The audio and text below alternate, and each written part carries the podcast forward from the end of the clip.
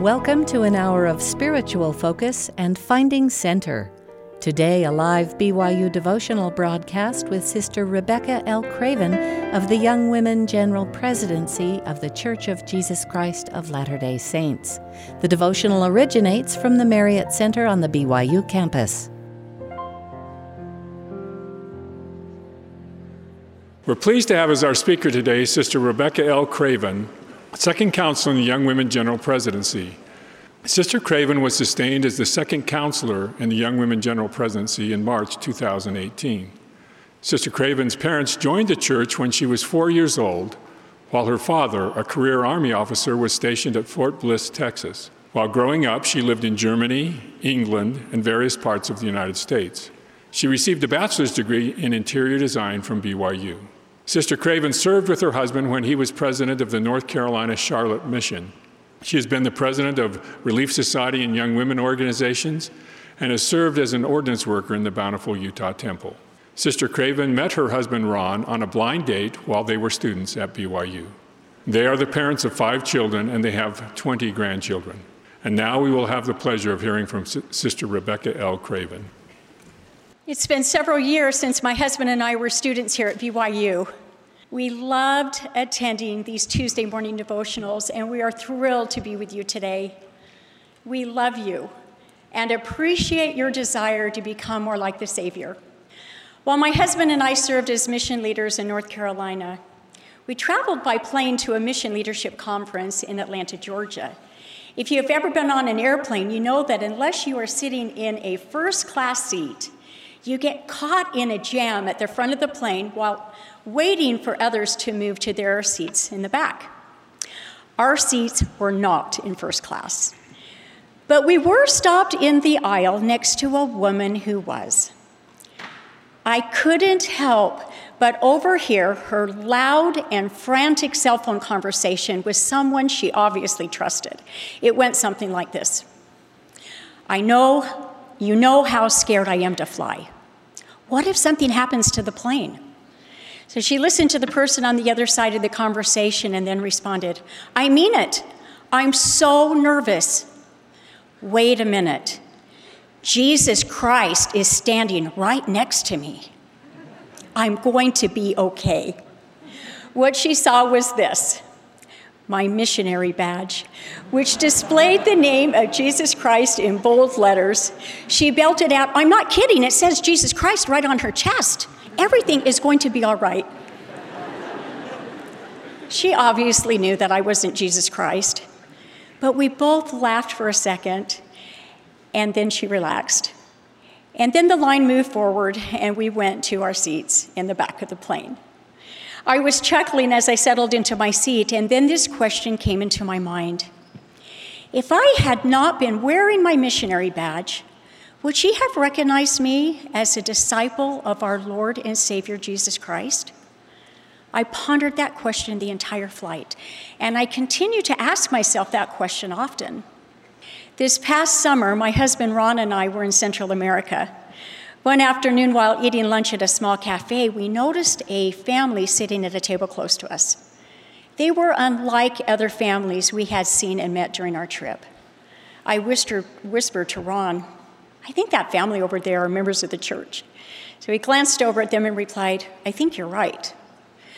So we loitered at our table long after our food was gone, waiting until the family was finished with their lunch so we could talk with them.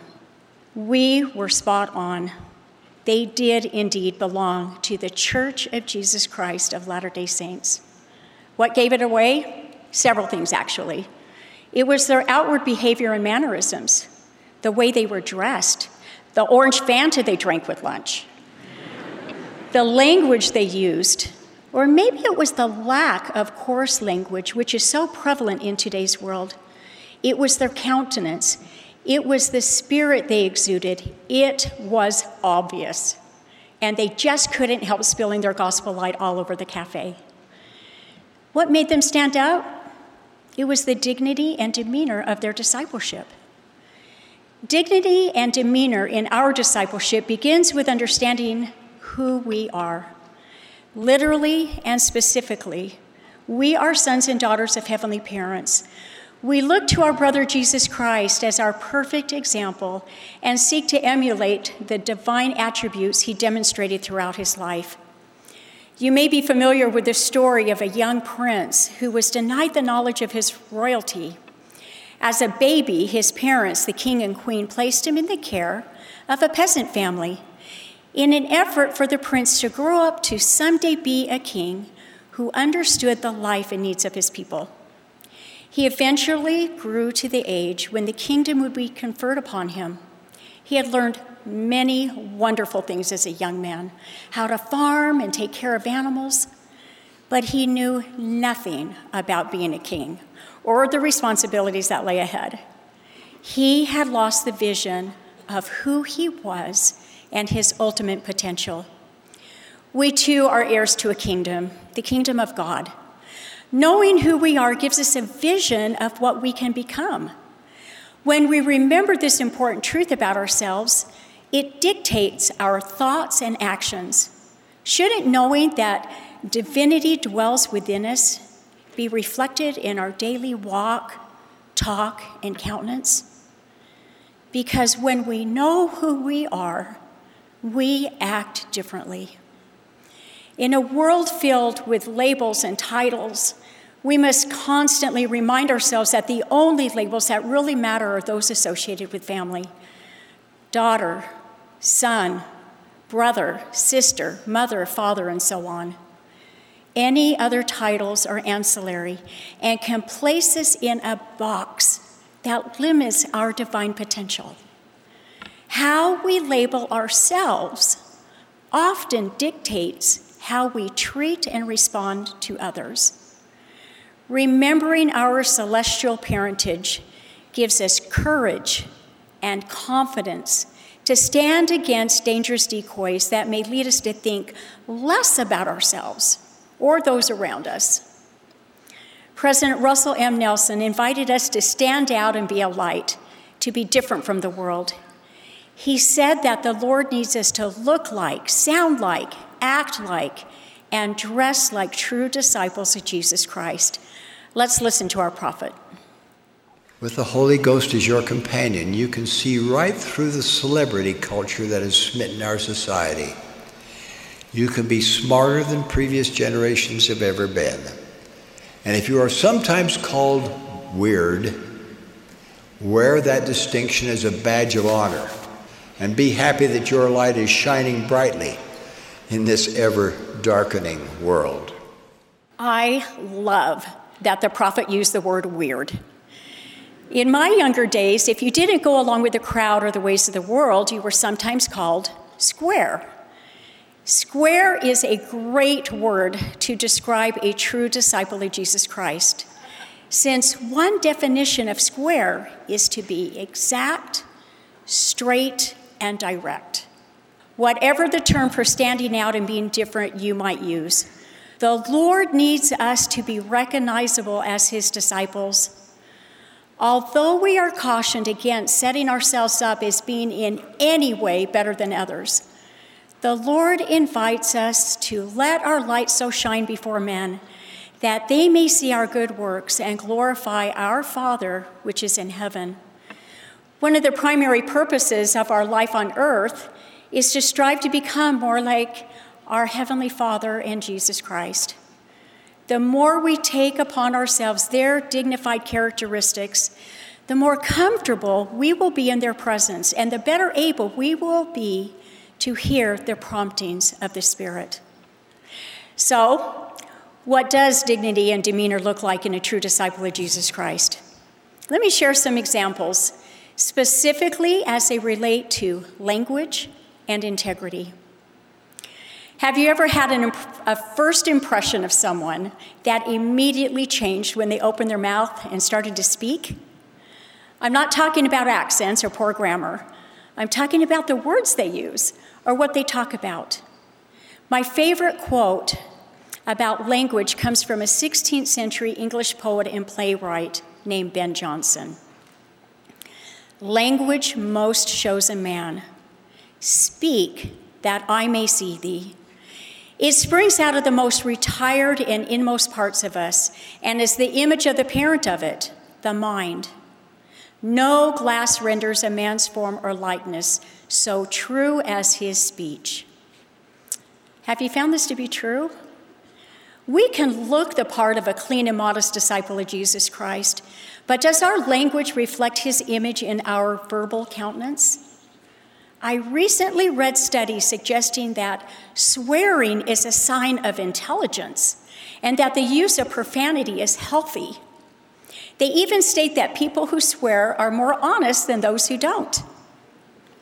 What a distorted, twisted aberration of moral virtue. As disciples of Jesus Christ, we know instinctively that this is not true. Swearing exhibits an absence of discipline and character.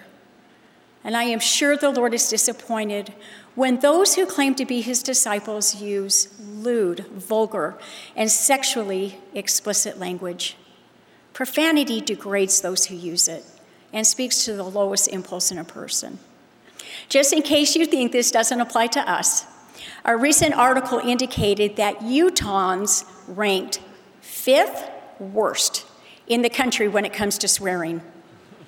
Utahns love their swear words, fake or not, the author noted. Even the use of slang words tend to dumb us down and diminish our dignity. My heart is pierced each time I hear the Lord's name used in an irreverent or vain way.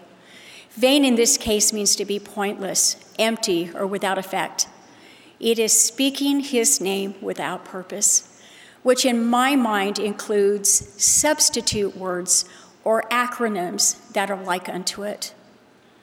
Considering the magnitude of his love and his sacrifice for us, I cannot fathom speaking his name with anything but reverence.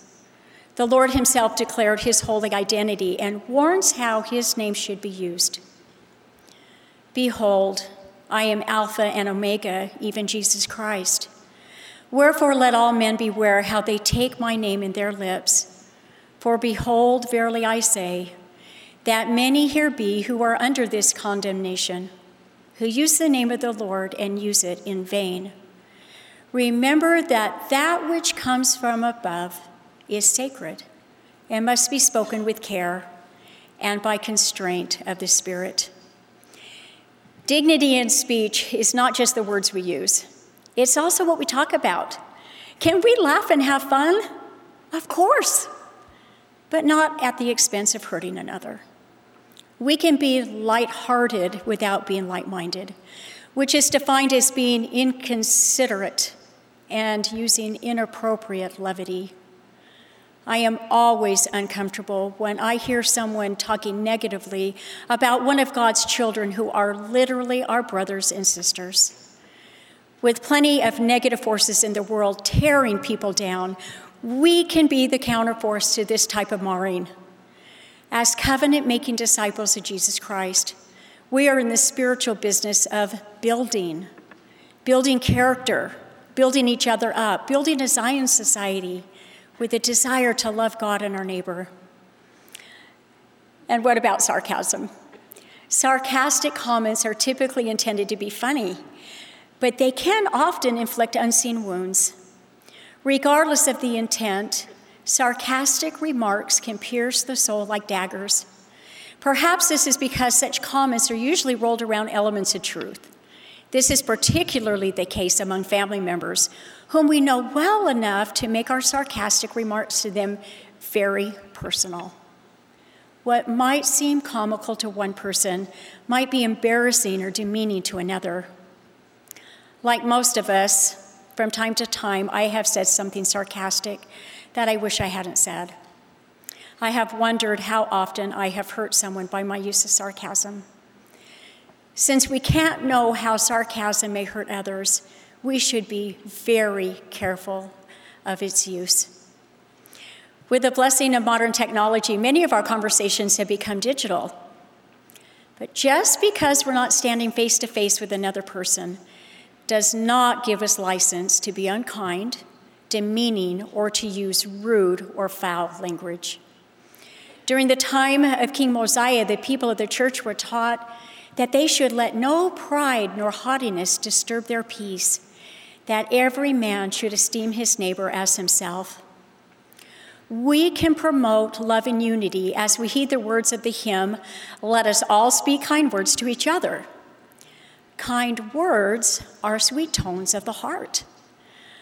Our quest to speak in sweet tones of the heart can be tested when unexpected challenges arise. I remember a particular experience of yelling at our children when they broke a favorite glass snow globe my husband gave to me. Although I was very careful not to use any demeaning words to them, the decibels of my outbursts were deafening. That was more than 30 years ago, but the looks on their little faces still haunt me, as well as the feelings of shame that overtook me due to my impulsive behavior and the immediate withdrawal of the Spirit. I wish I had responded with that soft answer, which turneth away wrath. It's not always anger that prompts us to raise our voices. Sometimes we just want to get someone's attention, or we are too lazy to walk into the next room to relay a message. But an elevated tone can quickly raise tension and drive away the spirit. My in laws taught their family to walk to talk. This made the kind of family traditions we chose to bring into our own home. It's funny now that we're empty nesters, we still sometimes need to remind each other to walk to talk. Disciples of Jesus Christ radiate his light as they place the integrity of their covenants above the pressure to conform to worldly standards. This means continually striving to be above reproach. The commandment to let our light so shine before men brings countless opportunities for us to shine. But when we compromise our integrity in any way, that light will dim. My husband successfully stretched three years of schooling at BYU into five. so you can imagine how thrilled we were when he finally graduated and got a real job in Texas. we were surprised when a coworker suggested that he should not wear his wedding ring in certain settings with young professionals because it might limit his opportunities for success. The deception behind this thought was distasteful and countered everything we had worked for in our celestial marriage. Needless to say, Ron never left our little apartment without wearing his wedding ring. It is disheartening when covenant making members of the church put aside their integrity in an effort to fit into a business or social environment, such as in dress, language, the word of wisdom, or honesty. Elder Joseph B. Wirthlin taught that integrity means always doing what is right and good, regardless of the immediate consequences. Personal integrity implies such trustworthiness and incorruptibility that we are incapable of being false to a trust or covenant. Integrity is doing the right thing when no one is watching, but we sometimes forget that someone is always watching. Heavenly Father always knows our thoughts and actions, even when we fail to remember that He is there. Many years ago, I went outside to take out some trash. When I got to the garbage can, I saw that it had been haphazardly decorated with white spray paint. It was definitely not the work of a skilled artist. So I asked our children if anyone knew what had happened to the trash can. They each testified knowing nothing about it. Even our five year old son, who stood in the kitchen with white paint in his hair. It was comical to listen to him try to fib his way through his little lie. Even when I put him in front of a mirror and pointed out the paint on his face and in his hair, he still denied any involvement. We laugh about it now and even laughed about it then. But how many times do we look in the mirror and believe the lies, half truths, or exaggerations we tell ourselves and others. Robert Louis Stevenson said that truth is not just to state the facts, but to convey a true impression. And I think we can all relate to this example of a gross exaggeration. What prompts this need to exaggerate? Maybe it's a desire to elevate one's position or to diminish another's. But when someone consistently exaggerates, it doesn't take long before he loses credibility. After all, is an exaggeration a form of lying? Regardless of what causes this type of behavior, it is inconsistent with the dignity, demeanor, and integrity of discipleship. Hannah Arendt, a political science, wrote this about lying. If everyone, if everybody always lies to you, the consequence is not that you believe the lies, but rather that nobody believes anything any longer. In this digital and social media world, it can be especially easy to misrepresent facts or even ourselves. Being honest not only in what we say and do, but in the perceptions we convey, increases our sensitivity to the Spirit. And in a world filled with alternate voices, we need the constant companionship of the Holy Ghost to help us distinguish between truth and error. I have heard people state that they occasionally lower their standards to be relatable or empathetic to another person. Certainly, the Savior reached down to look into the eyes of another person, but he never stayed there. He never changed his standards or principles in an effort to be a relatable friend. He always took them by the hand and brought them up to where he was standing. He raised them up and, le- and left them better than they previously were. Beginning with our baptismal covenant, we promise to stand as a witness of God at all times and in all things and in all places. That might sound simple enough, but have you ever stepped foot into the Butters Club? You become a member of the Butters Club when you start making exceptions or saying, but, to the promise of being a witness. Here are a few examples. I will stand as a witness of God at all times and in all things and in all places, but not when it's inconvenient, or but not while I'm on vacation, or but not when I want to fit in. Or how about this one? I will always follow the prophets, but, and you can fill in the blank. The Butters Club is a dangerous place to hang out. Yet the pressure to fit in with the rest of the world can cause us to compromise our standards or even to break precious covenants. So, what do we do when we have picked up a bad habit or characteristic inconsistent with our discipleship? We must shed it while Ron and I were in Central America, we took a walk through a beautiful park. While in the park, two trees caught our attention. These two trees live side by side and receive the same amount of rain, live in the same soil, and share the same rainforest ecosystem. One of the trees is slowly being strangled by vines that suck the nutrients from it and will eventually kill the tree. The other tree has no vines or foliage growing on it. As it grows, it sheds its bark, and anything growing on it, it is able to grow straight towards the sun. It does not let anything slow it down, zap it of its energy, or strangle it. It literally sheds anything that is unnecessary to reach its potential. In our quest to be true disciples of our Savior Jesus Christ. I invite you to consider those things that might strangle your light. What habits can you shed that will allow your light to shine in a way that you unmistakably stand as a witness of God at all times and in all things and in all places? Standing as a witness of God means standing out.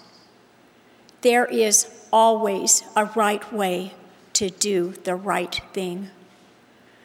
I testify that we are sons and daughters of exalted heavenly parents. Knowing our identity fortifies us against our culture of comparing, complaining, and criticizing. As we consistently strive for, remi- for refinement in our dignity and demeanor, as disciples of Jesus Christ, our confidence will wax strong in the presence of God, And we will be blessed with an abundance of the Spirit, personal revelation, and increased love of God and our neighbors. In the name of Jesus Christ, amen.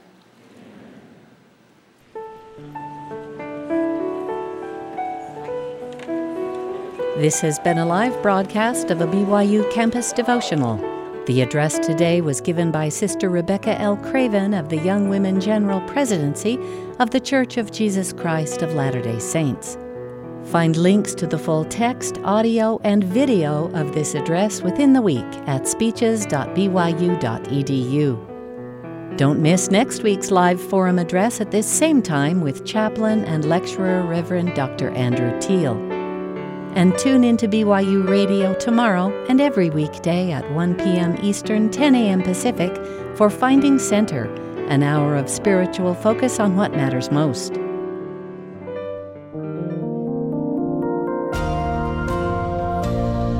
BYU devotionals are a production of BYU Broadcasting.